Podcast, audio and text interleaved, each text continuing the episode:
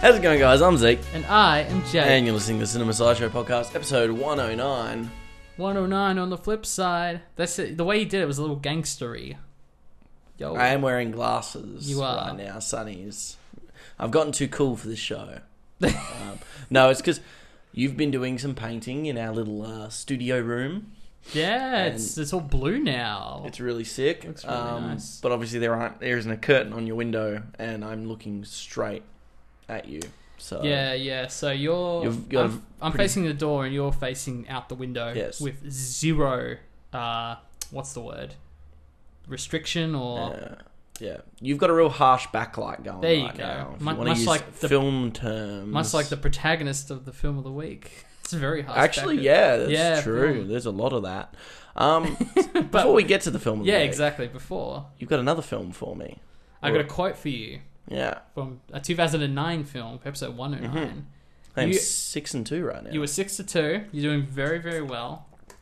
I mm. is it possible for you to get a high distinction? It is. I have to get both right. Though. But you have to get both this week and next week right, and then we swap. Yep. Then we're back to you quoting me, which is very Moving to the 2010s. handy. You would have a score, or eight to two, duh. You would have a score of eighty percent. So if you get this week right and next week right, you get a HD. I'm striving for it. Very excited. Haven't had one of those in a long time. All right, Zeke, were you ready for your 2009 quote? yes. All right. These are two characters, by the way. She's wearing my grandmother's Holocaust ring, the one I was going to give to Melissa. You remember my grandmother's Holocaust ring? I didn't know they gave out rings at the Holocaust. Have I seen this film? Yeah, yeah. I actually have a second quote if you want me to jump into that one as well. Yeah, maybe. Yeah. yeah. Okay, the other quote is actually the same character with the zinger at the end. You probably get this a lot. This isn't the real Caesar's Palace, is it? Yeah. Ah, damn it, it got you. Um, this is the 2009 film The Hangover. Indeed, it is The Hangover by Todd Phillips. Yes. Probably uh, people's favorite Todd Phillips film. well, least divisive for yeah, sure. yeah, that's a good point. Actually, Hmm. a lot of people don't like Joker, but um, Seven and two seven to two. There you go. Congratulations. with the slight assist. Yeah, look, I actually did have two quotes prepped, and of course the other. I think one. the is- Caesar Palace one is not as. It's not one of the go-to one-liners from that. No, it's film. not, and uh, neither is the Holocaust one. But I was trying to throw you off a little bit. In all fairness, though, well, it's actually funny because obviously that scene is an exchange between Ed Helms' character, Mm-hmm. who's in a show that you've been watching recently, Mhm. and also uh, the character who plays Melissa, who's mentioned in the quote, is also in a film that I watched this week. There you go. So uh, they're going to come up crisscross. the show. Criss we might as well move into maybe what films you have caught in the Mm. last week. Well, the film I was referring to was Boogie Nights. I finally Yes. watched Boogie Nights this week. Obviously, uh, the film we'll be discussing later on is a PTA film. Um, so you've Mm. just gone through and combed a couple of the, knocked a couple more of those PTA films off your Well, list. unfortunately, unfortunately, this was the only one Okay. because I've been busy. You know, I've been doing stuff. You know, we're getting this room painted and everything. I've had Mhm. some work to do, so I Only Reno work.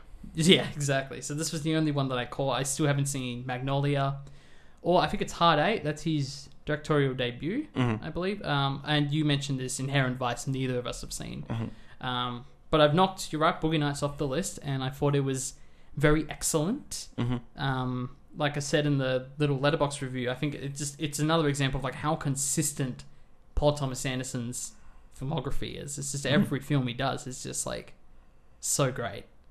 And usually, I think his later films, it's more to do, and we're going to talk about this in the film of the week. How it's mostly reliant on just the storytelling and the performances. Mhm. Usually, a great film, like you know, you look at The Godfather, where the performances are great and the storytelling is great, and that's sort of all it needs to carry the story. And it's like, yeah, there's great editing and, and the music's incredible, but it's like a lot of it sort of fades in. A lot of it is sort of done to not be noticed in a way. Mhm.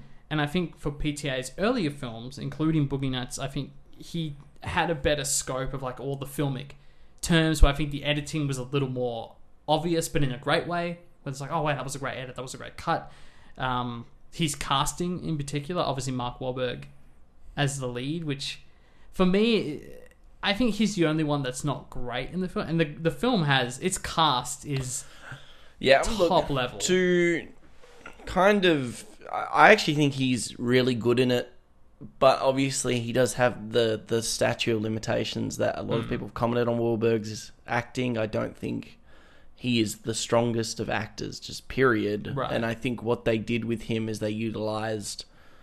You know, I feel like he's more limited range pretty well. Mm. Um, he's definitely complemented by the people, the amazing cast around him for Right. sure.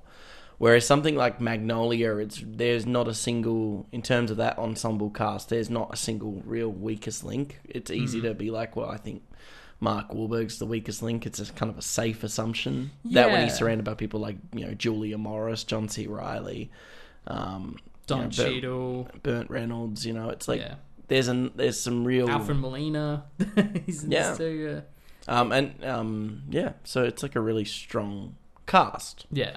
Um, so obviously, it's a little tough sometimes when um, we have scenes, and I think that's why he's always paired with one of them at some point in time in a scene. It always, I, I funny enough, he's playing a character that's new to an acting world, Mm. and sort of his arrogance gets the better of him. And in those earlier scenes, particularly that scene with Julianne Moore, where like they're kind of going back and forth on his first adult film set Yeah. experience. It's like that's kind of a what it feels like a metaphor for a lot of his performance throughout it. Whether it's Burt Reynolds carrying him through a scene, or Mor- Morris, or or John C. Mm. Reilly in the latter parts of the film too. Yeah, I think I think you're definitely right because I I made a point of saying like I don't think he's wholly strong in the film. I agree where I think his character is more versatile than his acting ability is. Like the scenes when like he's going off at his mum and he's crying, he's getting kicked out of the house.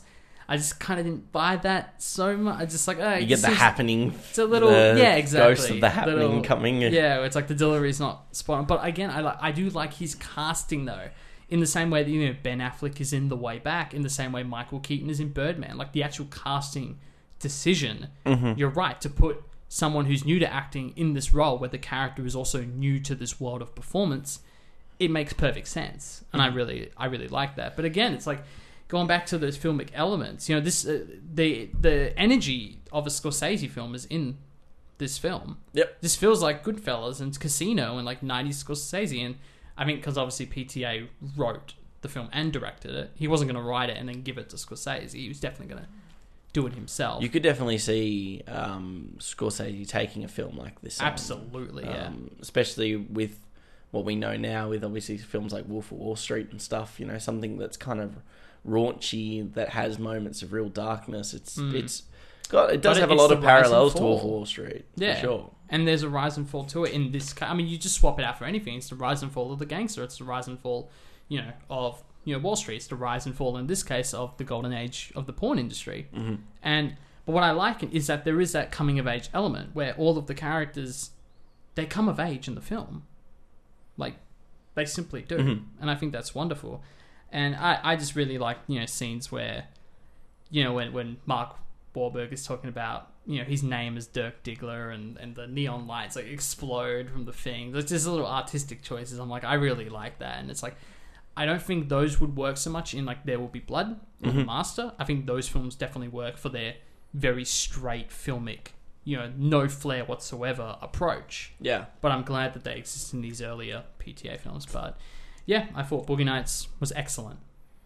So there you go. I'm glad you enjoyed it. Mm. It's probably I think it is my highest rated. That or There Will Be Blood. I think my Okay. There Will Be Blood. I think is my highest rated, but it's definitely second. I think. But all of Mm. my PTA, I don't think I, I've, a single PTA film I've watched has not got less than four stars from me. So Mm. um, very consistent filmography. Yeah, exactly. Um, so I only caught, I think, one other film than the film of the week. Um, I've definitely been sticking with. Not saying I haven't watched anything though. Um, I mean, you've been watching a lot of TV. yeah, I'm, I've been keeping the TV flair going. Um, in terms of what I've been watching, I caught um, a 2016 film by a Theodore Melfi, Hidden Figures. Um, Oh yeah, I've I've heard a lot about Hidden Figures, but I haven't seen it.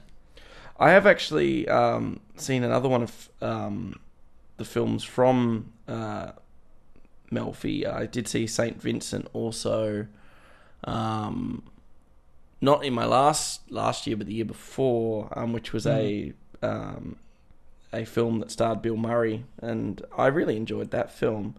Um, but they're the only two I've caught. Um, this film was really solid. Um, it's a really you know really heartwarming sort of social justice, political drama sort of film um, about some of the the African American ladies that worked for uh, for NASA, and um, it was really good. There was really solid performances in there. Um, it was just a really sort of consumable, enjoyable watch. Very well, you know, very well made. I, I think it got a lot of positive praise when it came out, and Mm. um, got a lot of award buzz. I think. Um, I know. I think it did get a couple of nominations. It might have, Um, yeah. I have to double check on that. But that's the only film uh, I've caught in the last week. But yeah, like you had said, I've been watching shows or concluding shows. I concluded The Office this week. well Um, done. Nine seasons in the bag. Um, I think that show in that those latter that latter thirty five or so episodes from nine, and it's it's clearly they're in a we're wrapping up sort of nosedive. Mm. I think the film. I do think the day that that show started that slow decline to its end um, was when obviously Michael left, and it's pretty. Mm. Uh, it's interesting because it's like it's not a character that I was honestly that much of a fan of, but he really does have quite a, a spinal connection to the show. Right. And I think without him, I think the show becomes slightly more diminishing the longer it goes on. It Has a really good ending though. So Okay. Uh, yeah, because I, I still haven't finished. Um, about I'm getting towards the halfway point of season eight. Um, again, I don't watch it that regularly, so that's Mm. why I'm taking my time with it. But uh, I know kind of how it ends. It does sound cool. It does Mm. sound like they knew what they were doing in terms of wrapping it up. And uh, but you know, I guess we'll get to that one day when I. I know a lot of the problems came from things like Ed Helms had to go away for periods of time for hangover Yeah. for hangover related um, stuff. I think it's part three. so that he can make more quotes about Holocaust rings. Um, and you know, it's you could clearly see that that was sort of the. Some people think that the James Spader character uh, of Robert California was a bit of a I actually, misdirective character. I don't think. I he's that actually like him a lot because I was reading that before he came on the show. I was like, oh no, he's gonna bug the crap out of me. I actually kind of really enjoyed Dennis Yeah, on that honestly, show. I would say the the character that bugged me the most was like early Michael Scott or early Ed Helms' character Andy. Like Mm. Andy in that early was just unbearable. they Like, kind of both went for a transitional thing. yeah, where. Andy comes back from the anger management and they sort of rewrite him a bit and Mm. and tweak him. Yeah, they tweak him. And same with Steve Carell. He became a bit uh, easier on on on the audience, Consumable, I yeah, guess, for sure. By the second season, Um, I don't know. You can kind of see that it it feels like it's lacked a li- it just lacks a bit of that now. And I think some characters, their story is. I think the thing with you know at the end of the day, the through lines Jim and Pam and. Their story really does come to an end at the same time Michael leaves the show. They've got kids, they're married, they're very comfortable. There's not really Mm. any sort of tension. And uh, I think it's something that they've actually even talked about with Brooklyn Nine Nine. I think that that through line of the show that they've now reached with you know the central romance of that show because it's the same writer. Like the the guy who wrote the like who wrote who wrote and developed the the US office has Oh, gone on to um, develop the showrunner. yeah one of the showrunner God, yeah I'm blanking on the name now. um, that he he or she yeah they've went on to develop Parks and Rec and now Brooklyn Nine Nine. So it's um, definitely they've talked about like the problem is the reliance on that quartet of characters, and when you've satisfied that quartet, all the other characters their one notedness becomes a bit because when Michael left. A lot of those one note characters had to start developing more, and there just Right, wasn't yeah. enough like to compensate because not only Michael left the show, you know, Jim and Pam's arc completely finished. So it, I could see what the rationale is there. Whereas in the future shows like Brooklyn Nine Nine, everyone's a bit more balanced. There's a bit Mm. more uh, like there's more sufficiency, like from like more depth in every character, which means the show can go for longer because you can do more with it. Yeah. And I see that rationale for sure. Are those Um, shows shorter as well? I think they're mostly shorter than nine seasons so far. Brooklyn Nine Nine is going to have eight. Okay, they're doing their eighth now, aren't they? eighth and it's going to be the last one. So they Okay. won't get to nine, but right. eight But it's getting seasons there. is still a stronger. And Parks and Rec, I think, was six. Right. So, The uh, the guy I'm thinking of is Greg Daniels. Is that who you're thinking of, or the showrunner? I think he's. I think it's someone else. If I'm not sure, it's one of the writers. Maybe. Um, Well, a lot of the writers in the office are the cast. A lot of Mm. the cast just write the episodes and and direct them. might been the showrunner though. Maybe. Right. Um, I've also got here from Hidden Figures. It did get nominated for three Academy Awards: Octavia Spencer for Best Supporting Actress, uh, Best Adapted Screenplay, and Best Picture. So there you go. It's good. It's really good. Um, I really, yeah, I really enjoyed it. Um, so the other shows I've I've caught, I've actually watched all three seasons in one week of Cobra Kai, Jesus Christ. which is um, I don't know how to describe it, right? Because I've I and I've committed that sacrilegious thing where I haven't watched the Karate Kid or any of that trilogy. I told you to watch the movies first. And I, I to. honestly look now I've finished season three. I will definitely be putting a conscientious effort into watch all three films, even though I've heard the second and the third film are atrocious compared to the first. atrocious. All right. Dude, the third one's got fifteen percent of Rotten Tomatoes. Oh, That's like I don't know the last time I've taken Rotten Tomatoes seriously though. Eh? it's fair, But I feel you. I feel you. But I, I will pay my dues. But I don't know what it is about it. It's it's hokey, it's cheesy, um, but it is really entertaining. Um, it's kind of got that clean, kind of YouTubey Netflix like production feel to it. Like it doesn't. Sometimes things are just like. Sometimes the it, it lacks kind of like cinematic flair. I think is the best way to describe it. Like it's very like all the shots are very kind of sterile, even in the the grittier, darker stuff. Like they do Vietnam flashbacks, and it's still like the most cleanest Vietnam depiction you can Oh imagine. right. You know? They don't add like grit to the. It does, yeah. Right. Um, and that can be frustrating, but like the choreography and the story, it's it, it's kind of real popcorn, hokey '80s fun, and I think, um, Well, it sounds I like it's in line with the original film. If that's yeah, the case. I think tonally it's bang on. Um, Like the best part is the show really does lean on the first film in particular. Um, so you don't really have to watch the films in order to understand stuff because they Right. actually fully flashback in some episodes to like five minute excerpts of why this character is important Mm. and um, Is it like a literal footage from the yeah. film? Oh, okay.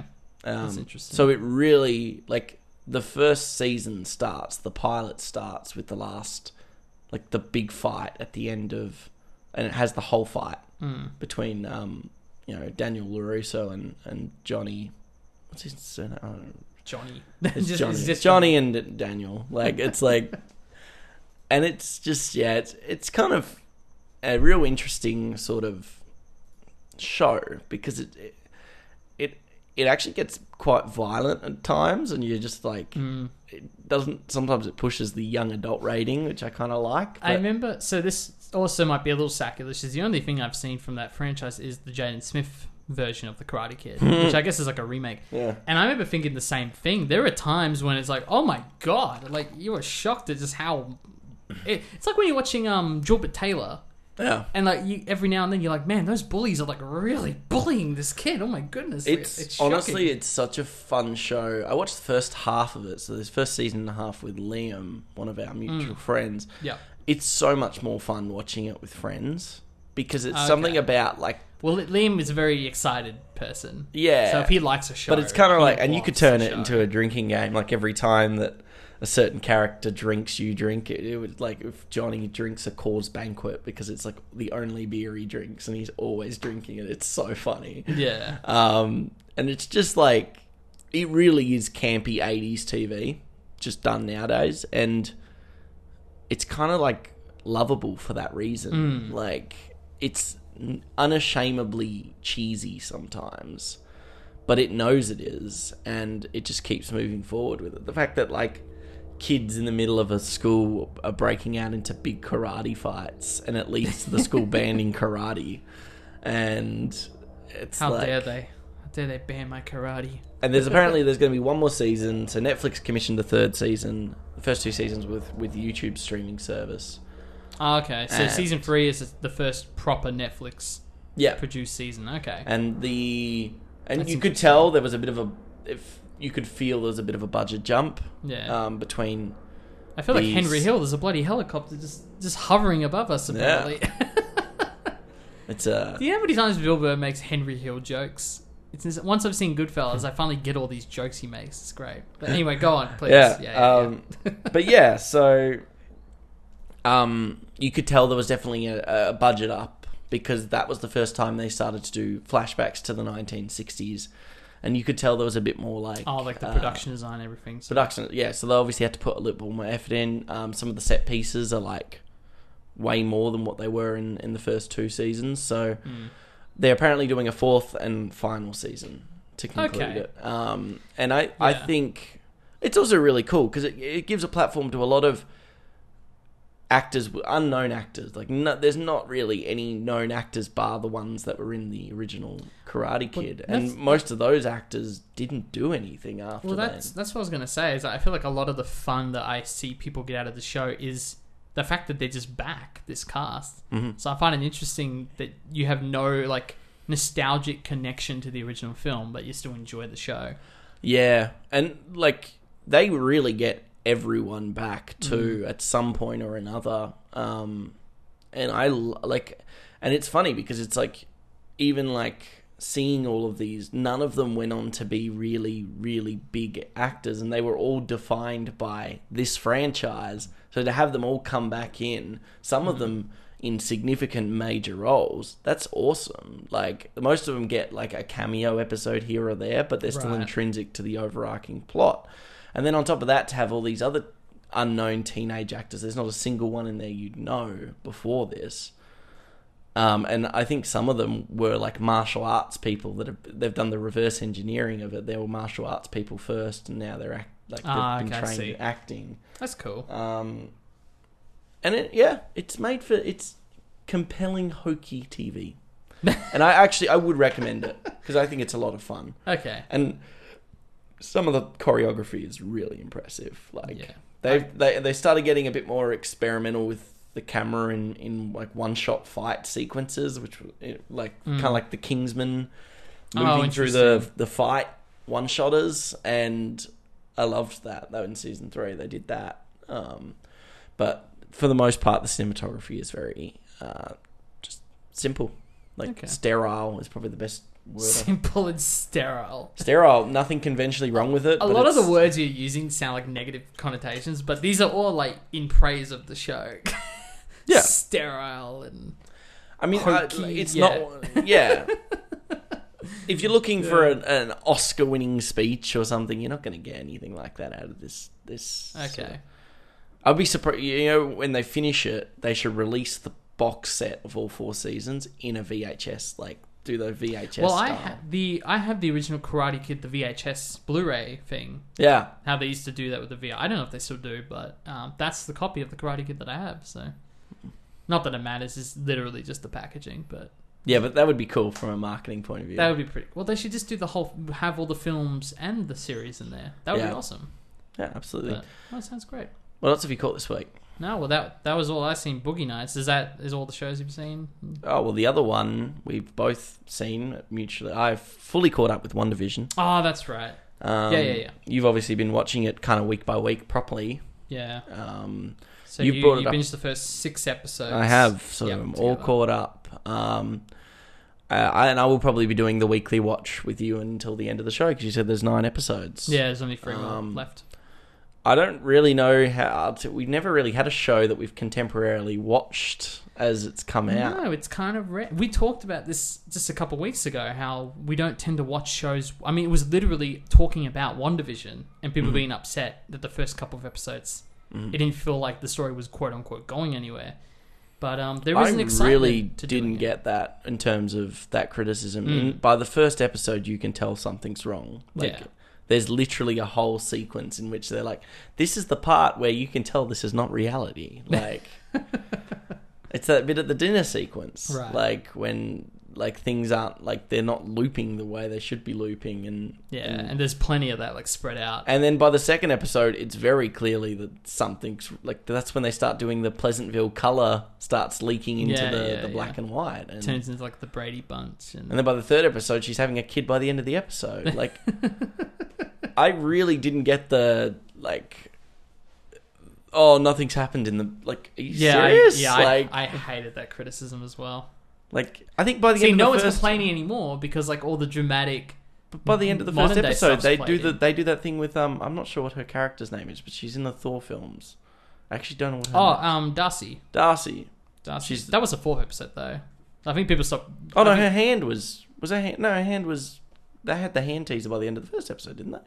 Yeah, but you know, but you can't tell who that is in the first episode. Well, it's a hand.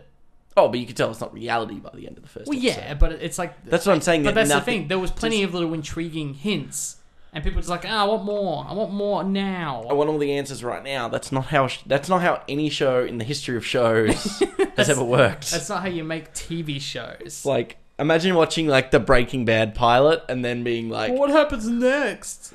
like Why didn't we know more about it? Yeah. yeah. it's like, well, what happens next? It's like, Well, that isn't that the purpose of a TV show is to get your audience to be like, well, what it would happens be next? like I it'd wanna be like tune watching in the next first week. ten minutes of Breaking Bad just before they cut back in time, and then just being like, yeah, but I want more of that. It's like, I, yeah, I don't know. it's like I I didn't get the weird criticism for it. I really, I really got to watch Pleasantville. I really want to watch Pleasantville. I saw it on Mm. the telly the other day, and and I watched a little bit of it, and I was like, I want to sit down and watch this film. I really want to sit down and watch um, Malcolm in the Middle. Well, I've been saying that for months. I want to find the box set, and it's ironic because that was probably that was a thousand percent what show they were doing most recently on Oh, on the 90s one? Yeah, that was absolutely Malcolm in the Middle. Yeah. What are they going to do for the two thousands? I, I hope they do The Office.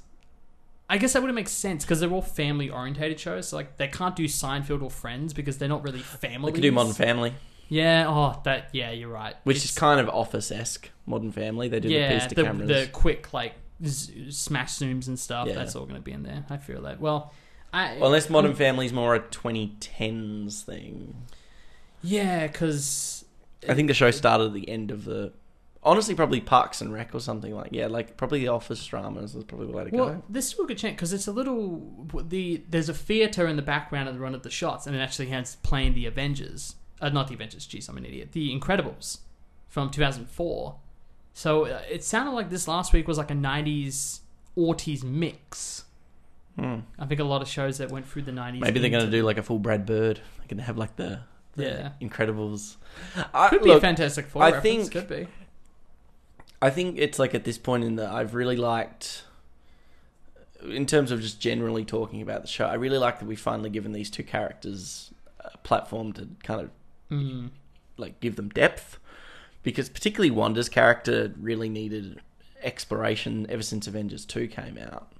Um, because because but because of the events of the overarching you know endgame esque you know storyline it's like there just wasn't time to give her this sort of exploration of character i mean No. she she really and it's really nice to have the i mean i don't want to how much do you spoil at this point Yeah, I don't want to spoil too much. I figured it would probably be best if uh, Black Widow comes out on time, so say like Mayish. I think that's what they're aiming for. I think that's probably the perfect episode to talk about our spoiler open for the entire Okay. series. Well, in my impressions that aren't reflected, I really like that both these characters are getting a platform to explore. I feel like Vision's character had a little, at least a little bit more in the main films, had a bit more Mhm. exploration. Obviously, his creation and and a little bit more there. But obviously, their whole romance thing kind of came like was kind of really just thrust into they had to get in existence. quickly. When was that in? That was in the first Infinity War. It's, in Civil War is when you saw them spend uh, plenty of time together, and because he was looking after her, making sure she wouldn't leave, like s- the Avengers That's it, headquarters or whatever, and then uh, So there is enough there, So yeah. yeah. there's plenty of development in there, but you're always right. forget I, that part in Civil War. I think what's cool is you're right. There's there's a lot of little implants about their relationship in the films, and and Wanda being sort of this lost kid who loses you know her brother, and then of course loses Vision in the Avengers films.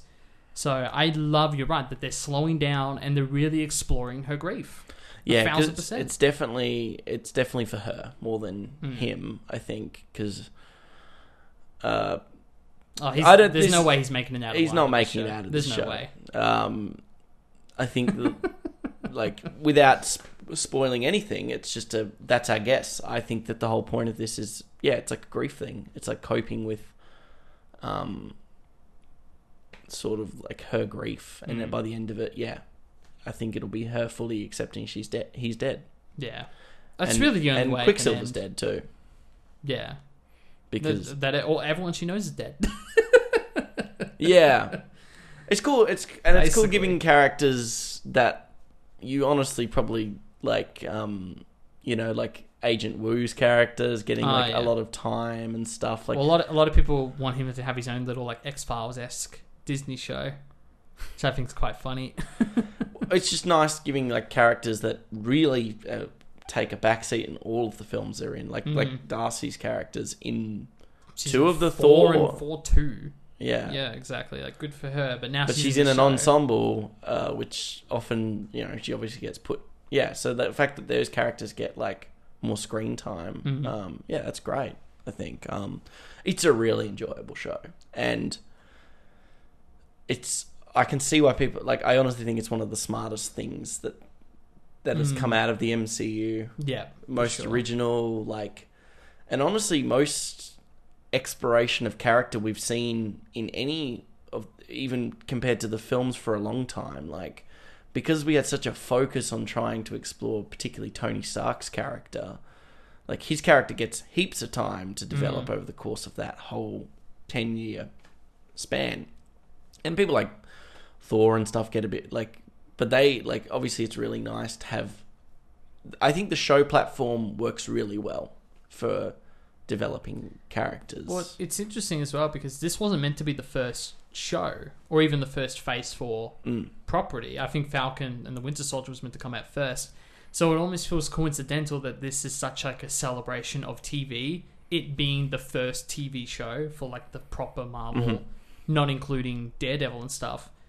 Um, it ju- it just feels like everything's fallen into place, and all of the stuff regarding like the theories about the wider extent of like the the the X Men properties and the Fantastic Four properties coming into the MCU. I think this show, it almost feels That's like gonna feel so weird. it almost feels genius how they're starting to implement it through little so clues subtly. in this show.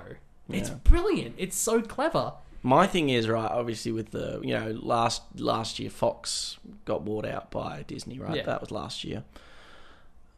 Do you Well, it was really two years ago now. Maybe it might have been two years ago. Jesus. It's obviously following Dark Phoenix and Mm. stuff being the hodgepodge it was. Um, I wonder if, how many of those are going to come back for a for a Disney.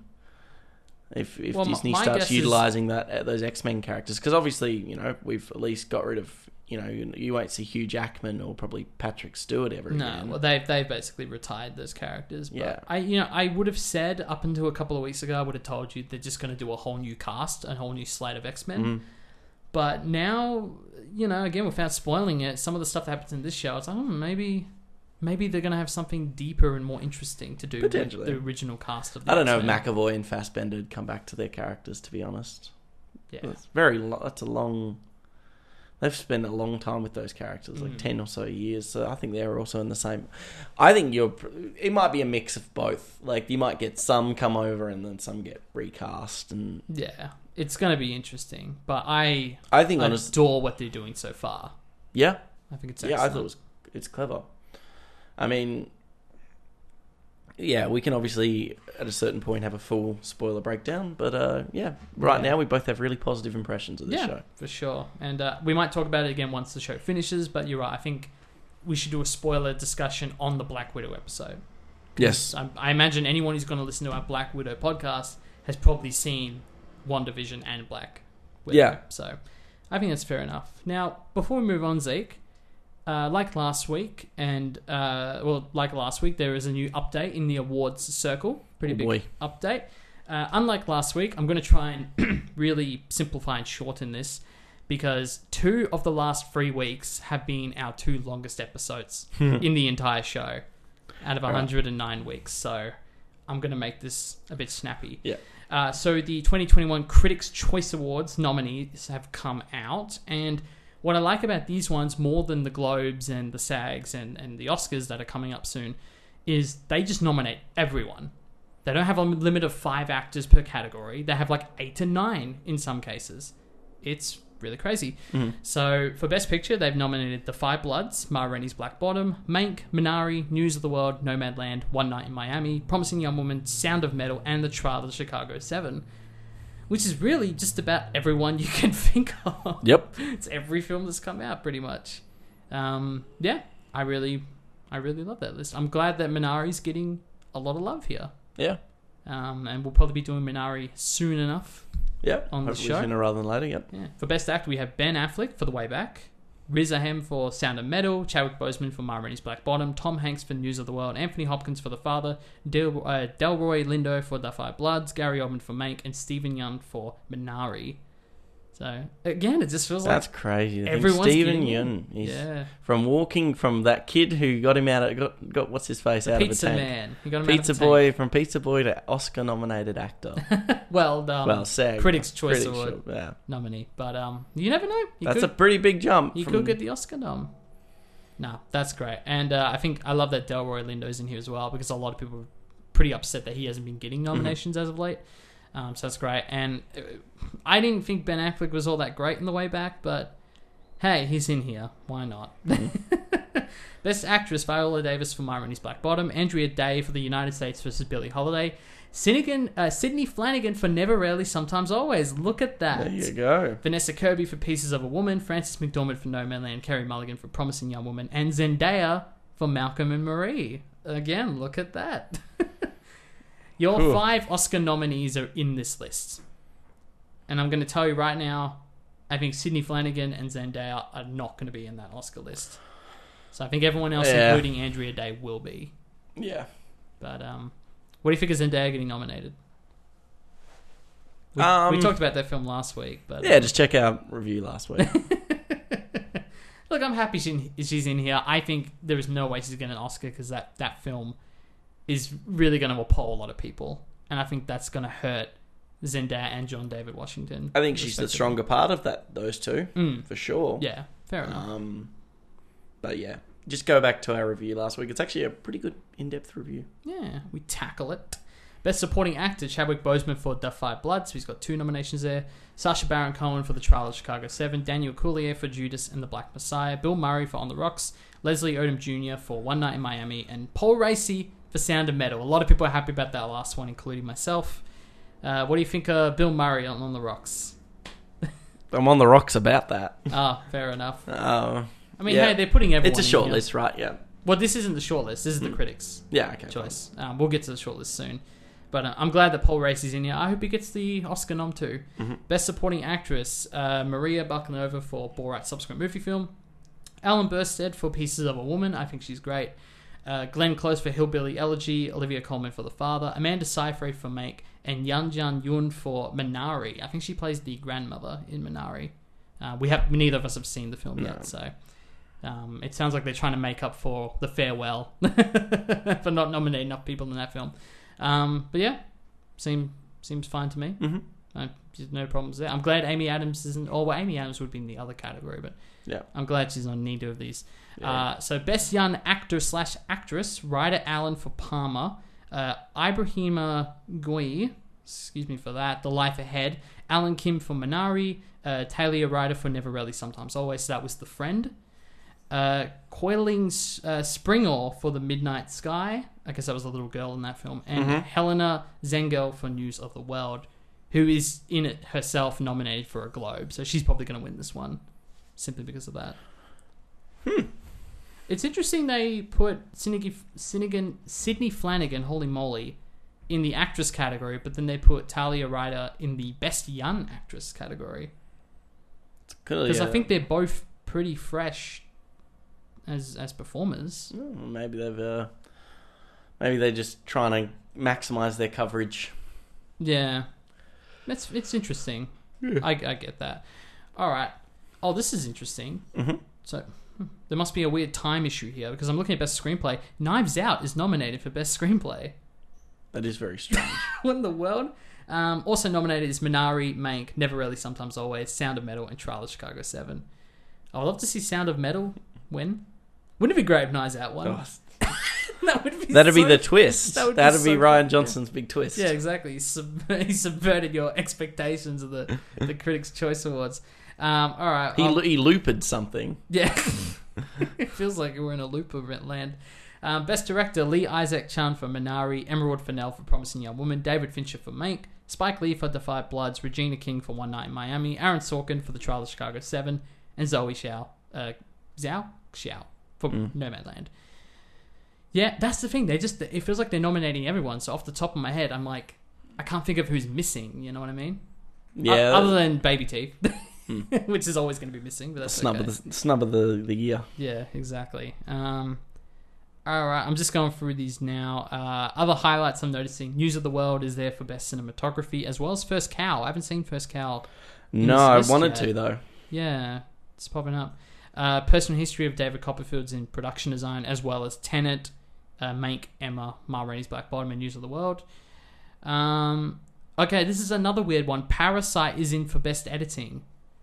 What is going on? No clue. What is happening? Um, I think Trial of Chicago 7 should win that one. Um, Mulan made it for Best Costume Design. Hillbilly Elegy made it in for Best Hair and Makeup, as well as Promising Young Woman. Uh, best Visual Effects is interesting. Greyhound, The Invisible Man, Mank, Midnight Sky, Mulan, Tenet, and Wonder Woman 1984. Oh, okay. You're going to like this category, Zeke hmm because there's one in here that you're probably not expecting to hear. Best comedy for Borat subsequent movie film, The King of Staten Island, On the Rocks, Palm Springs, The Prom, and the 40 year old version. I did like the forty-year-old version. It is Nice. funny, but it, it on I'm actually surprised it hasn't gotten a little bit more recognition. To be honest. Mm. Would you call it a comedy? Yeah, Yeah, okay, cool. I haven't seen it yet, so. Dra- like a dramedy. Yeah, fair enough. I'm glad The King of Staten Island's in here. That's great. Yeah, man. Nice. That feels like so long ago since I watched that. Yeah, that's been a while ago now. All right, and that's pretty much it. Actually, I'll just read one more. For best foreign film, you have another round uh, from. Uh, D- I was going to say Denmark. That's not it. Isn't it a sweet? Not a Swedish film, is it? Why am I blanking Um, on this? Another round. Oh, you know, I think it is. It's just the bracket. I think it's just called uh, Druk, D R U K. I think that's like the alternative name of the film. hmm I thought that was meant to be like the country. Never mind. Uh, also in there's Collective, La Llorona, Minari, The Life Ahead, and Two of Us. I'm guessing Minari's going to win that one because it's in every other category. hmm so that's fair enough. Fair guess. Yeah. All right. And now let's go on to the Oscar shortlist, which th- these are mostly a lot of the categories that aren't too interesting. There's no actors in here, for example.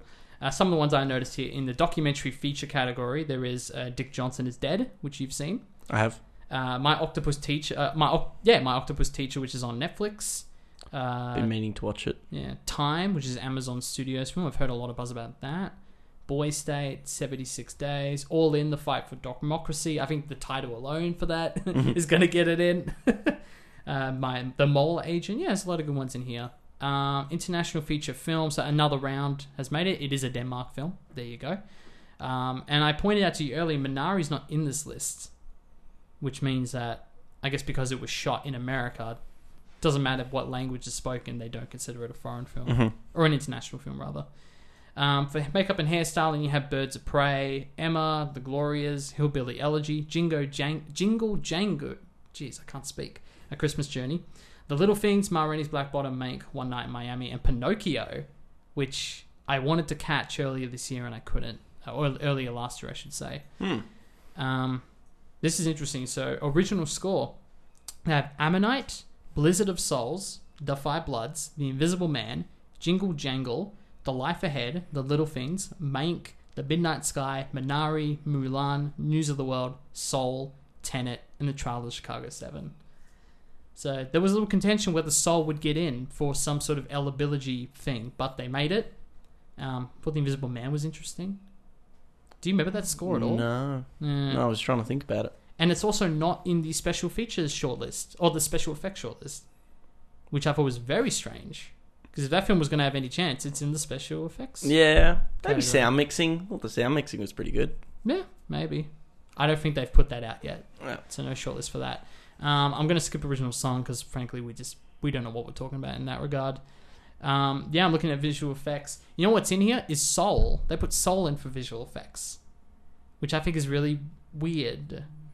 Why is that?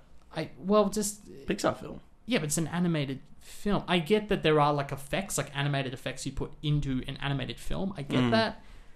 But I also just you feel think like it's a that's bit of a weird. cheat. I, yeah, it's just weird to me. I just don't. I don't know if I get that. Um, they've also sort of run out of films in here because they got Love and Monsters, they got Bloodshot, they got the one and only Ivan. Like these Yeah. random ass films because obviously no big budget films really came out this year, or very few of them. Mhm. Um, all right, there's the shorts category. And, oh, and that, that's it because we haven't seen any of these shorts. Yeah. Um, we don't tend to be on top of those. Um, so yeah, general takeaway on those. I think the Oscar nominations will come in in a month's time, Mhm. just under a month. So yeah, I'm, I think it's great have the Critics' Choice Awards in because again, there's just so many films. Like never really, sometimes always got like three nominations or something. Yeah, it's So- pretty good. That's awesome. I love that. Yeah, cool. No worries. well, I guess it's time for us to move into our film of the week. But Jake, what are we watching? This week on the show, Zeke, we're watching Drunk Punch Love. Punch Drunk Love. Damn it. Did you want to give that another go? I miss I misspelt it on my sheet, Zeke. Drunk punch. And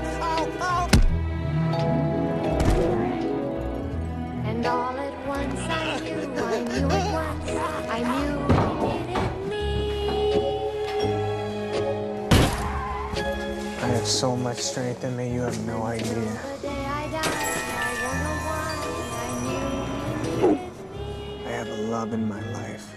It makes me stronger than anything you can imagine. He needs me, he needs me, he needs me, he needs me, he needs me, he needs me. A frustrated Barry Egan calls a phone sex line to curb his loneliness. Little does he know that he'll land in huge trouble and also jeopardize his relationship with Lena. It's a love story, Zeke.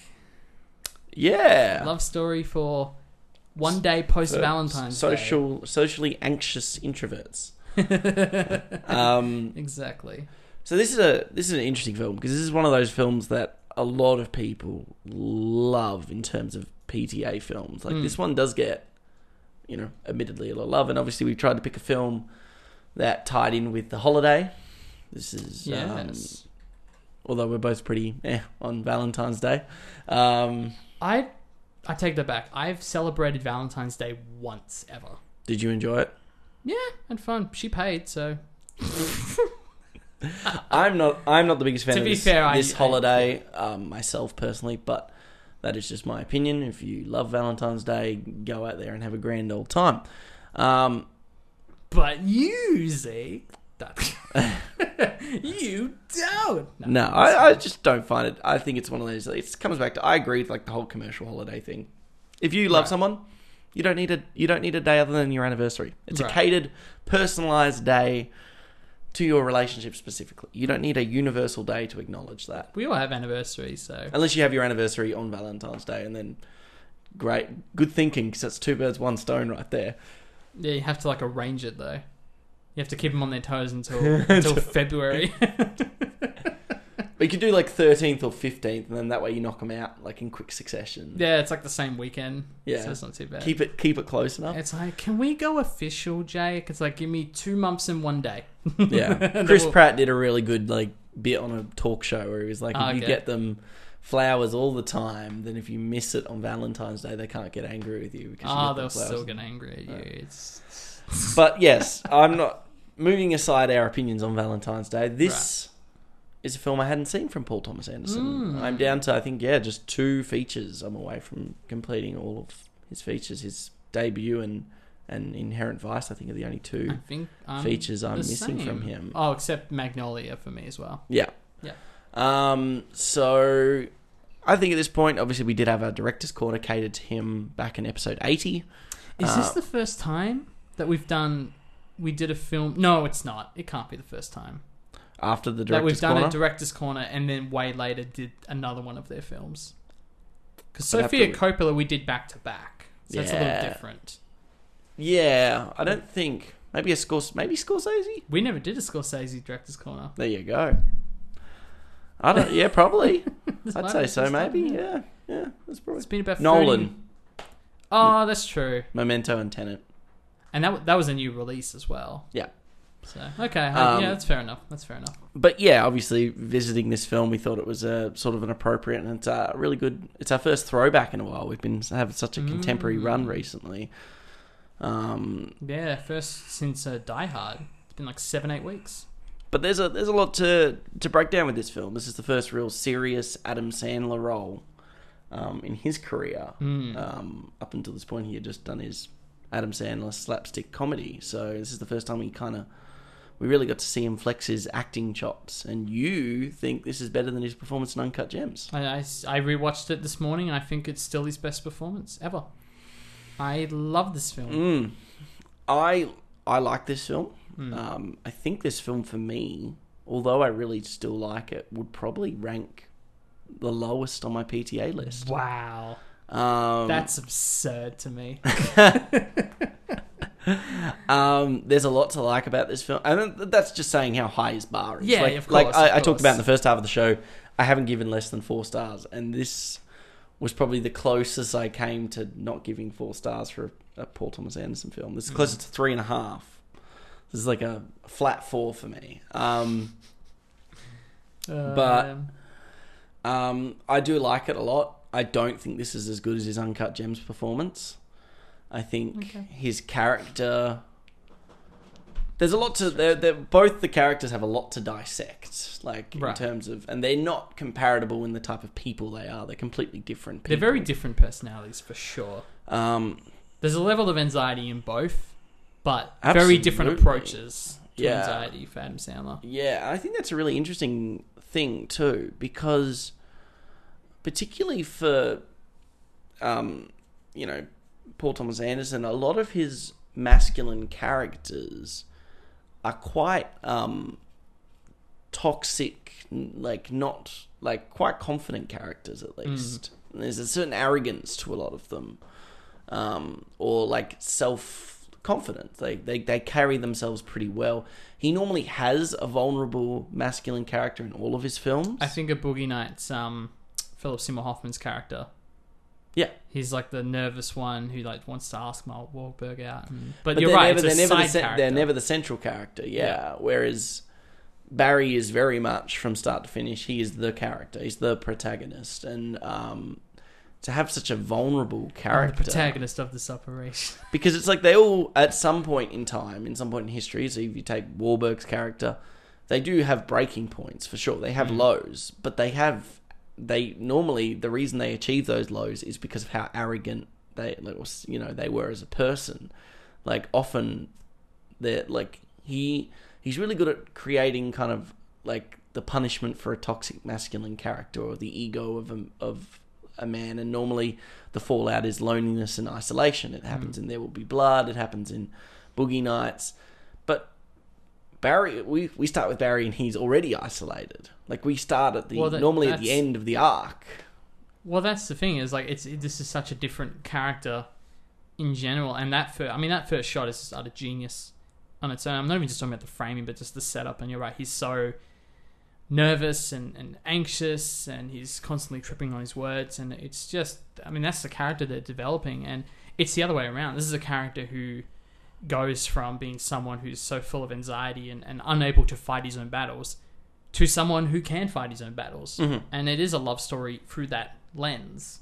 And I did a little like research going into it because the thing I walked away from this film and it doesn't there's no label. They don't say, "Oh, he has this disorder or this thing." But I would have been like, he his character is a thousand percent autistic. That's what it is. That's a thousand percent what it is.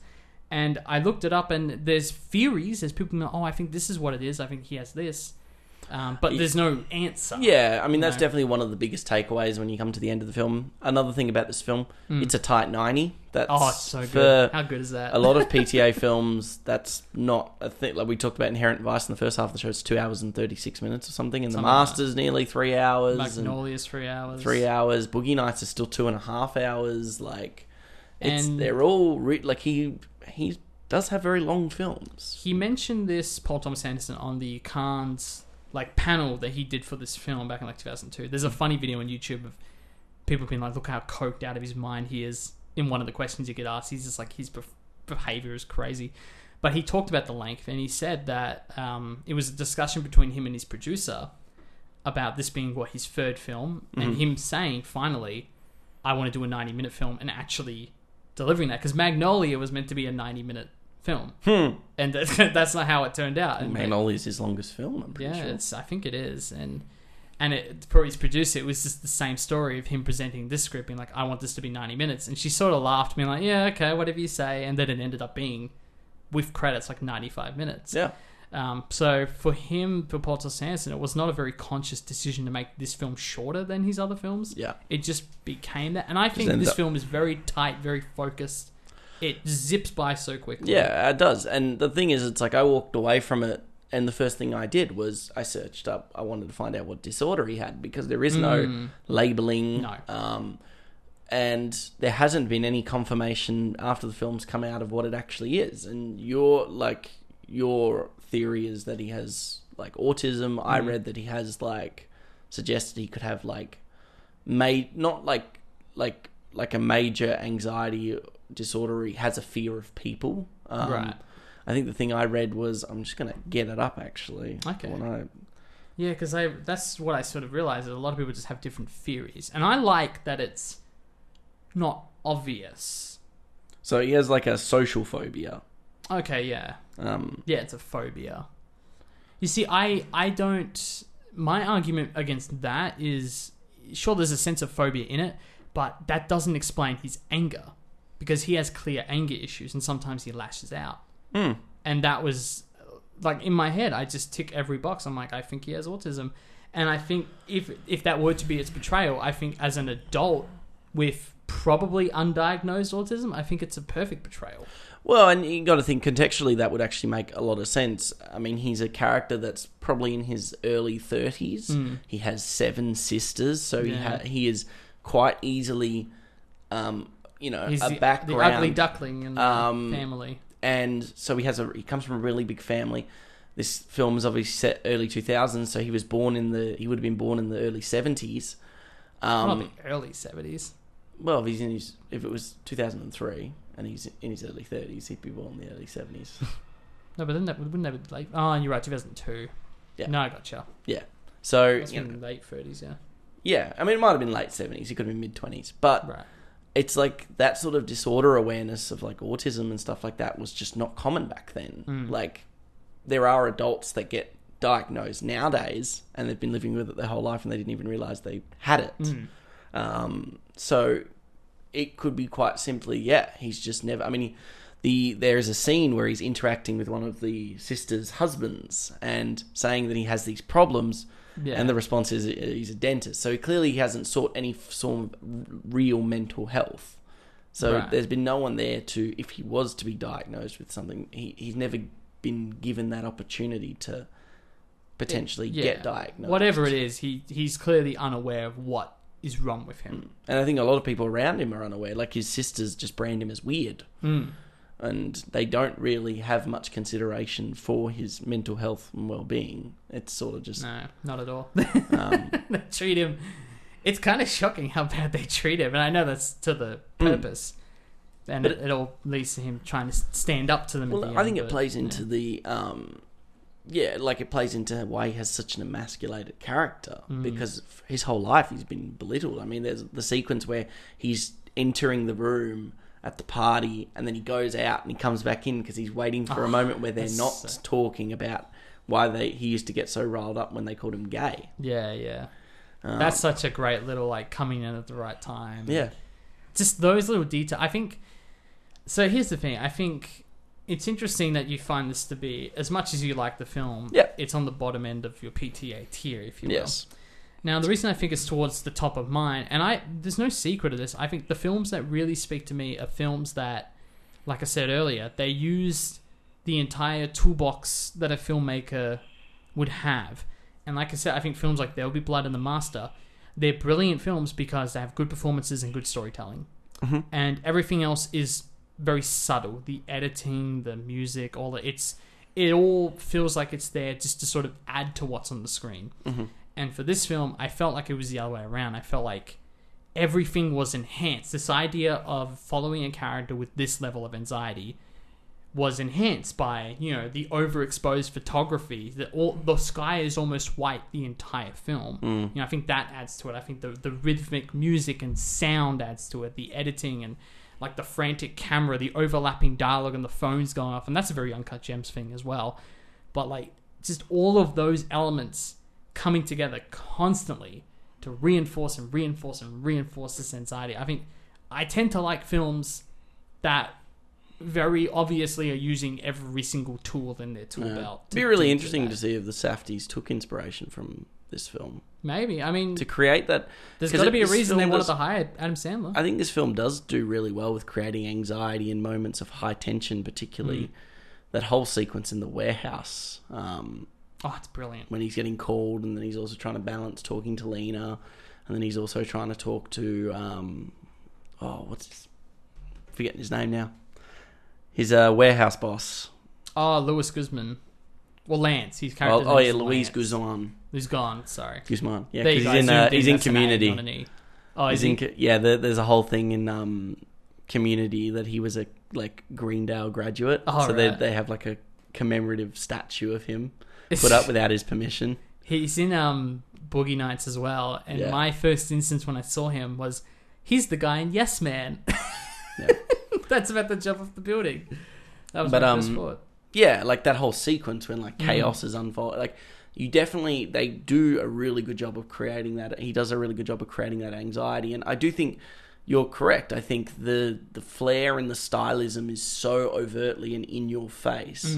Like the sometimes the music is so jarringly explicit to your Right. like ears that um and to pick something like this this baby piano which plays Mm. it doesn't play like a classic tone like the piano plays it plays kind of this slightly distorted Mm. um out of tune sort of sound it's it's so interesting because it really makes you feel kind of dizzied and out of sync and Yeah. so you sort of really get that empathetic feeling for how he feels And that's a good point as well because it kind of almost diegetically, when he you know presses the keys, it sometimes it feels like it is diegetically entering the the soundtrack of Mhm. the film. So well sometimes it does like the soundtrack's playing and Mm. you'll play it and it's in in beat with Yeah, the- yeah. so that was clearly a deliberate choice to kind of be homogenize the non-diegetic and diegetic to have this weird sort of weave. mix of the two. Yeah. Um. Yeah. I mean, I'm still really positive about this film. I Mm. think um, the way he acts is is kind of fascinating, and for like I said, for someone like him to, if you take the context of the time when this film was made. It's probably something that someone wasn't like people weren't used to seeing from him, and I think that there's definitely like a commemorative respect there. I mean, he's still got that kind of lovable dorkness There, the, to him. I think you kind of need that to sell why Emily Watson's character kind of wants to meet him initially. Mm. I think he still needs that element of dorky, lovable, um, to sell the fact that she has a crush on him. Mm. You know what? uh, At the end of the day, one of the biggest like things I can think about the fact that he didn't reveal what condition that he had Mm. might have actually helped the film because I find films that, like, no matter what the mental or social disorder is, as soon as they actually explicitly say it, Mm. people actually have a different lens. Well, on the film becomes it. too much about that.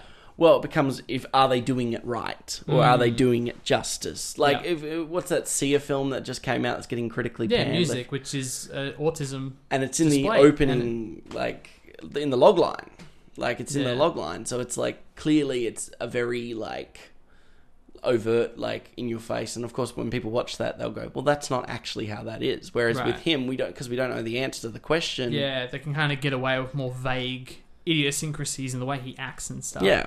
But even so, I mean, you know, it's easy to say this afterwards, and you know, this film is almost twenty years old now. Yep. Um, which is kind of crazy to think about.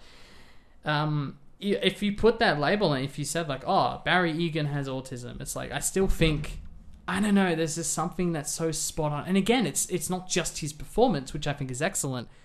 It's all of the filmic elements around it that at the way the camera's framed. So he's like lonely in the corner, and one of my favorite shots is he's pacing with the phone. He sits down. Well, he never switches his costume too. Like, he, never wears- changes his outfit. He's Yes. and he wasn't Oh. asked to wear a suit to work. He just thought it was the right uh, right thing to Gave wear. him a bit of confidence, but everyone makes fun of him for it still. Yeah.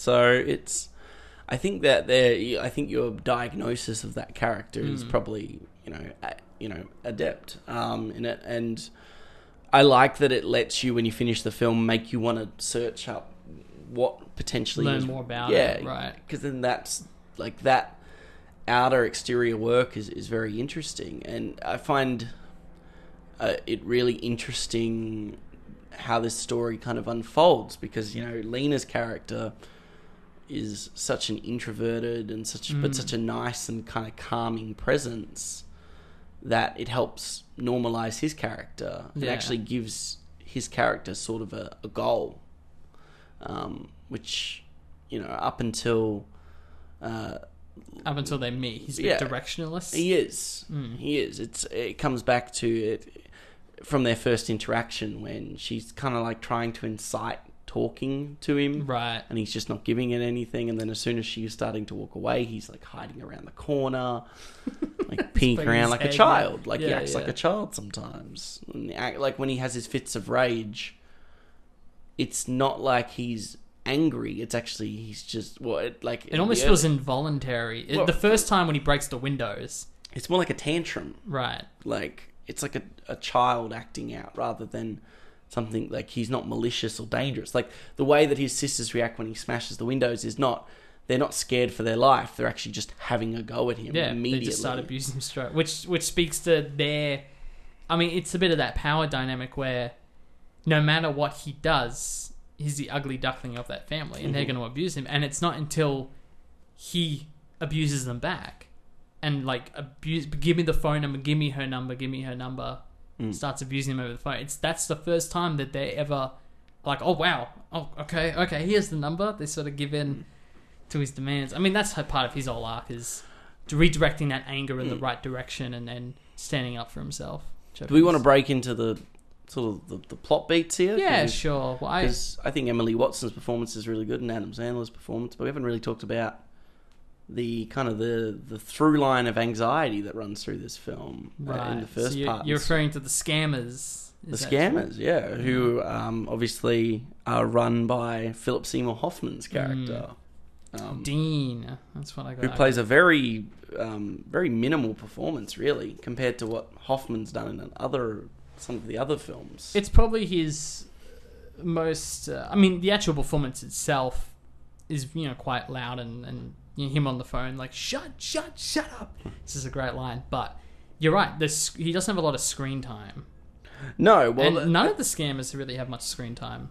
Now that I think about it, no, because if anything, they're they're it's their disjointed nature because their power over Barry comes from the fact that they're in Utah doing, Mm. conducting this. Like it's distance that makes them so imposing, and actually, the more we see them, the more like we kind of just think, oh well, they're just kind of petty thugs. They're like, I mean, Dean's character is running this scam, working out of a used furniture store. I mean, yeah, this you know, this big furniture warehouse, and he's you know he's having this woman um, you know like do his like his uh, his hair and Mm. stuff, and it's like he's not really an imposing person um, when you meet him face to face, and the whole point of that fight is very much like you don't feel like they're ever going to throw down because that's just not what this sort of plot's teaching. right. It's Well, like we have Barry has become this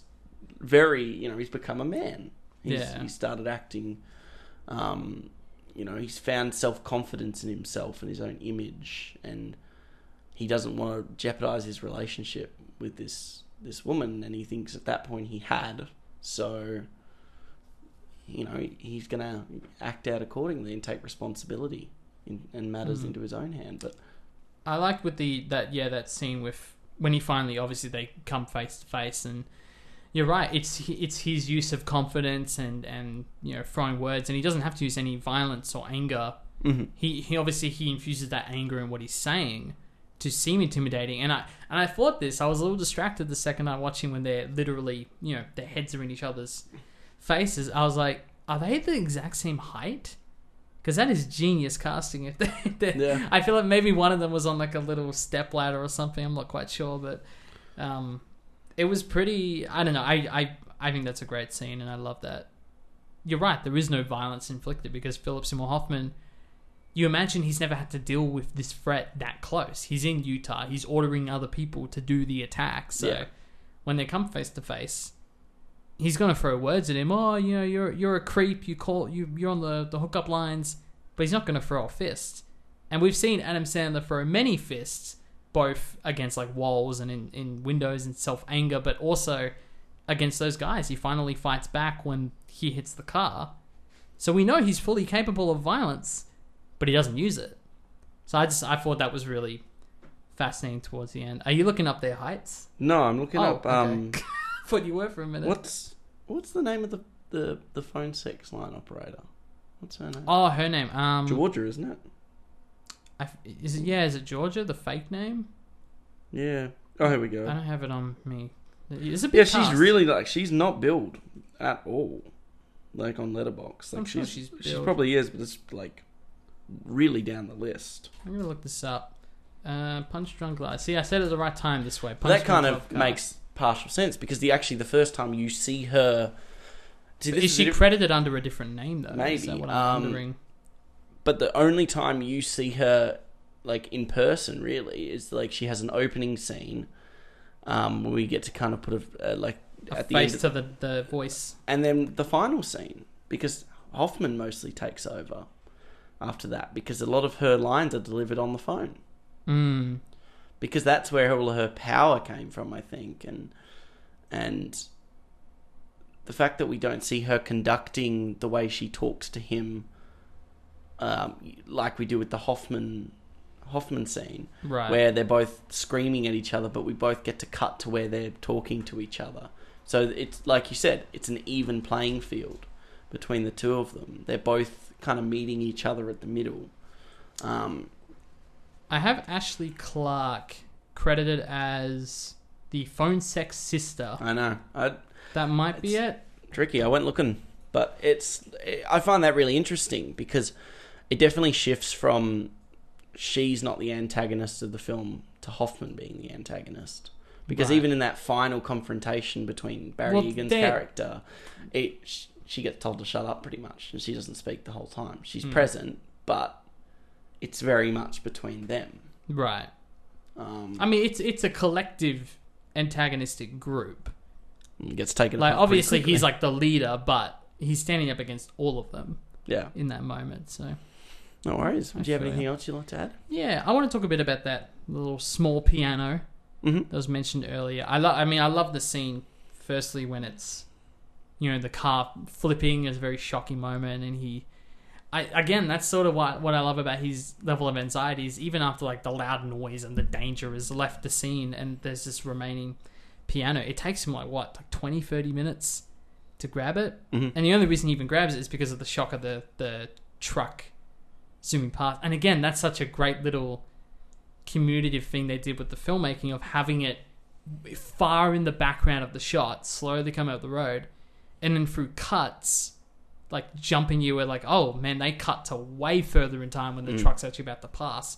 So I loved all of that, but I even like the sort of the what did you think was sort of the symbolism um, of the small piano? Hmm. That's a tricky one, actually. Because I noticed the second time around how often he usually grabs or touches it or plays a note when in a moment of stress. I was thinking that was probably the first thing I was I would think of. My original reaction would be, yeah, it's like a safety blanket sort of Mm. situation where, in those high stresses, and often when she's on, he's on the phone and stuff, he'll storm to that room that he's keeping it in right. rather than. Um, uh, but that's probably what I would say. It was a, a strange sort of like musical escape, maybe because Mm. I don't think he actively knows how to play the piano. No. He kind of fiddles with it more than anything. Um, and that's what makes me think it's kind of like just sort of a um, some form of like yeah comfort device. Um, I find it interesting that it's a baby piano. That's the that's a I think that that's an important distinction. It's not a big Okay. grand sounding piano.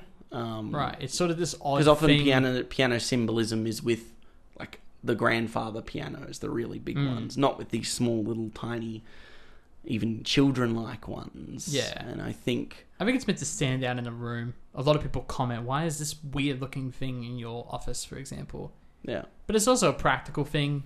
there might be Like, parallels. Like, of course, he's not. He doesn't feel like a big grand piano. Like, Mm. it's, it's he gets the small baby one that's kind of off-sounding and a little.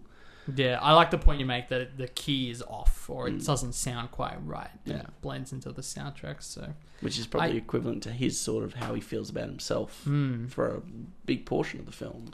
I've seen people comment on how it's sort of like an artistic expression for him, which I don't know if I buy so much because Mm. we don't really know him to be like an artist. No, Like he doesn't really express wanting to make music or paint or take Mm, photographs. no. Like I, I don't know if I buy that so much. I think it's more simply like a. You're right, like a safety blanket. I think that's a perfect sort of analogy. Yeah. Because even just yeah, in moments of stress, he just reaches Well, out the and touches it. in the latter holds it. parts of the film too, it doesn't become as important. Um, That's a good point. when he's starting to find that self confidence in Yeah. himself. Starts becoming more about Well, it becomes a more yeah, it becomes more a symbol of like his relationship with Emily Watson's character of Lena. Mm. Well, it's the last shot as well. Was him playing it and her Yeah. sort of hugging him from behind. Was that it? Yeah, yeah, yeah. No, I, I really, I really do like that. I want to do a bit of a, uh, let's call it a case study, Zeke. cool. Sort of case because I, I noticed this was my second viewing as well as I noticed distinctively there are two moments when Barry is talking to someone who either he feels comfortable talking with or he's seeking comfort in talking to. Mhm. So the first one is obviously when he calls, you know, he's on the call line.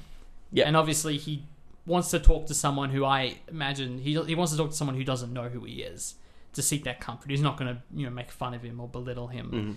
Mhm. Um, and and I've noticed that that was sort of filled with her. And you know, it's it's a sex line, so it's, it's what you expect. She's trying to get something sexy out of the conversation and constantly talking to him. But I like that if you compare that or contrast that to his dinner conversation with Lena, where he actually gets to. I feel like he really is comfort because he's telling stories about. I think he was watching like a stand up or something. Mhm. He was retelling that story and laughing about it, but he's allowed to speak and she's intently listening to him. And I thought that was an interesting juxtaposition where he's worried that she won't reciprocate because she's heard the stories of him as a kid and the sisters have spouted and he's anxious about that. I think yeah, I think it comes back to yeah, it's just him trying to find a voice, Mm. like his voice, because he probably hasn't had the ability his whole life to have that opportunity. Yeah. Because no one's ever liked him for who he is. He always has to be something else, or he has to act a certain way, and Mm. like he calls that line not out of uh, sexual loneliness, but out of like finding Sort of someone that loneliness, yeah. well, it's literally to pay someone to talk to, really. Mm. Um, and that's the and and you know he suffers for it because of what happens in the sort of you know. So when he's having dinner with Lena, and Lena's actually you know yeah letting him uh, speak, and Mm. she's attentively listening. You can see that that's when he starts to grow that self confidence. Yeah. starts to see that it wasn't he wasn't the problem. I, I, it's such a classic case of a character who has a want and a need. Mhm. And usually the character wants what they want, but they don't know what they need. Mm-hmm. And it's a classic case of he wants to have a chat with someone when that doesn't work, him having a chat with a call girl. But what he doesn't realize is that he actually needs to talk to someone who does have a bit of knowledge on his past and the sister's telling her stories, but doesn't really care about that. Mhm. Um, so I just thought that was a classic use of, of um, wants and needs right there. No worries. Well, Yeah. would you like to move into highlight scenes, or do you have anything else you'd like to Um, I add? reckon we can jump into some highlight scenes. Easy. What was your highlight scene? It was tough because I want to say every scene's my heart. This is Mm-hmm. easily my favorite PTA film by a mile, despite you know um, it being probably your least favorite of his excellent films. But I I think I mentioned earlier. I'll say it again. This, when he's talking or calling for the hotline service and he's pacing and it's all one shot, him giving his credit card information and watching it the second time, you're like, no, don't do it, don't Mm. do it. uh, and, and again, the way the camera works with it, where when he sits down, he's so far to the left of the frame. And not only are we getting that level of anxiety when he's waiting for the, the phone to ring him back, Mm-hmm. because that's just like a pure, I think everyone understands what that anxiety feels like. But then the camera repositioning so that it, it fits the table as if there is a second person standing in front of him. I just, simple camera tricks like that. It's not even a trick. It's a simple camera movement Yeah. that has so much clear meaning behind it. I I don't know. I just and maybe I'm a sucker for that. Maybe I'm a sucker for films that has more obvious subtext. Mhm. But I just I don't, I think it works. I think it works wonderfully, and that might just be my highlight scene. No worries. Well, I would have to say my highlight scene is probably that um, first moment when he follows um, Lena to, uh, I believe it's uh, Hawaii, isn't it? Um, Hawaii. And Yep. um, they have that moment, and they have that. Obviously, it's the poster shot, the, Ah, yeah, the yeah, silhouette, but it, just that. I think that summarizes um, their relationship. That that moment when they see each other, and it does that thing like it did with the truck. It's like she starts really far away, but we Mm. very quickly, um, like she's getting closer and closer, and he goes out to reach for his like handshake. and she Imagine if they- lands that kiss Their hands shook in that scene. It's awesome. and it's it just kind of plays their dynamic perfectly. Yeah. And we kind of see them. Yeah, we really do see the the summation of their love for one another in that that whole experience in Hawaii. Yeah, that's a great scene, and and watching it the second time, it it felt and he explains more. the pudding thing, the pudding thing. Oh yeah, yeah, yeah. The- I, lo- I love that pudding side thing. the- I guess you know what. Now that I think about, it, they kind of do establish that it's gonna work. He has to wait eight weeks for it to process, but it sounds like it's going to work. His plan of yeah, infinite flight points, and he and of course tying it back to I'll fly with you wherever you're going. I can afford it, I guess. Ah, it. I think this is a brilliant, brilliant film. I just I don't know what else to say about it. yeah. No worries. Well, Punch Drunk Love is currently out on Stan. Yes, Stan. That's how I saw it both times. I'm sure it's out on DVD and Blu-ray somewhere. Of course. But, But, um, speaking there of streaming services, Jake, what is new to streaming services and cinemas this week? This week is a big week, Zeke. So Mm. hold on to your hats. Coming to Netflix, uh, 2067 is a sci-fi thriller in which Earth's air becomes unbreathable, and a man must go on a dangerous mission to the unknown world to save the human race. Is that a yay or a nay for music? Probably a yay because I like me a sci-fi film. Oh, cool. Very nice. It could be Annihilation-esque. Yeah, So, yeah. I haven't heard anything about it, so Yeah. I'll be intrigued to see if it's good. nice. I'm gonna put a yay just because it it just sounds a bit generic, but you know, it, I'm sure a lot of sci-fi sounds generic on Mm. paper, and it's the execution that does the big deal. So that's fair enough. Animals on the on the Loose, a You versus Wild movie, is an interactive film, much like Black Mirror Bandersnatch, which sees you making decisions to survive a pack of wild animals that are chasing you. I'm giving this a big yay because this looks awesome. a big old yay. Yeah, I'm gonna click on it. Uh, all right, coming to Stan this week, you have the Liam Neeson film from last year, made in Italy, uh, which was in theaters then. It's already on Stan, uh, as well as Diary of an Uber Driver, which is an Australian comedy drama series based on the ebook by Ben Phillips. Uh, does that sound keen for you? Diary of an Uber Driver? No, No. not for me. no. Okay. I don't know if I wanted it to be like a documentary or or a narrative sort of thing. I Mm. actually don't know which I would have preferred. But it sounds like it's more narrative scripted. Yeah. So we'll see how that goes. Coming to Disney Plus is uh, Flora and Ulysses sees an imaginative 10, 10 year old cynic who believe whose little squirrel is born anew as a superhero and has an uncanny knack for helping her and the lovable broken people in her life. That sounds very Disney Plus esque. It does. Yeah. I'll probably be giving that one a skip myself. And new to cinemas, you have Firestarter, which explores the loss and reclaiming of culture, the burden of intergenerational trauma, and the extraordinary power of art as a messenger for social change and healing. That's a lot. It's a lot, and it doesn't really say anything, does it? now, this is an It's like an introduction to a university essay. yes, the opening sentence. Yeah, um, this is an Australian documentary. My guess is that this is all in the in the context of the Aboriginal people, which Okay. makes a lot more sense. Uh, and it played at Revelation this past December, but it's getting a proper release uh, at Luna this week. Uh, and finally, Minari is getting its proper run at Luna. We've mentioned Minari many times already, but it sees a Korean American family move to Arkansas farm to an Arkansas farm in search of its own American dream. Um, so I'm very excited for that. But um, uh, I reckon we're still at least a couple of weeks away from reviewing this film, Zeke. It's true. We've got a got a little bit of a game plan for the next couple of weeks. do. Um, so we're not watching any of those films next week on the show. But Jake, what are we watching? Next week, we're watching The Hunt. You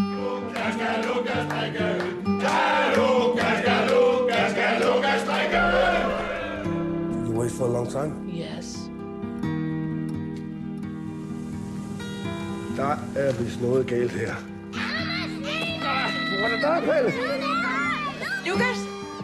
Hej. Kigger du lige ind et øjeblik? Hvad er det for nogle- hvad er det, hvad er det der er sket? Ja, det kan jeg ikke sige. Måske det bedste, at du tager fri par dage, ikke? så kan vi få det her på plads sådan stille og roligt. Hvad har hun nu fundet på, den lille bandit? Vi har desværre anledning til at tro, at der er sket grænseoverskridende adfærd imod. Du skal ikke høre på, hvad de siger. Kindergarten teacher's world collapses around him after one of his students, who has a crush on him, implies that he committed a lewd act in front of her. Now, I saw this film a few years ago, Zeke, and I think it's incredible. I think this is a wonderful film. This is, um, um, this is our next director's corner. Yes, so this is director's corner for Thomas Vinterberg, or Vinterberg, who uh, also directed Another Round, which we mentioned a lot today in our awards discussion. Yeah. So we're going to switch it up a bit. We're going to go for the. I'm assuming he's a Danish filmmaker. I'm going to take the guess. Sounds like it, yeah. Um, since it sounds like a lot of his films are made in that era, and there are a lot of really good films.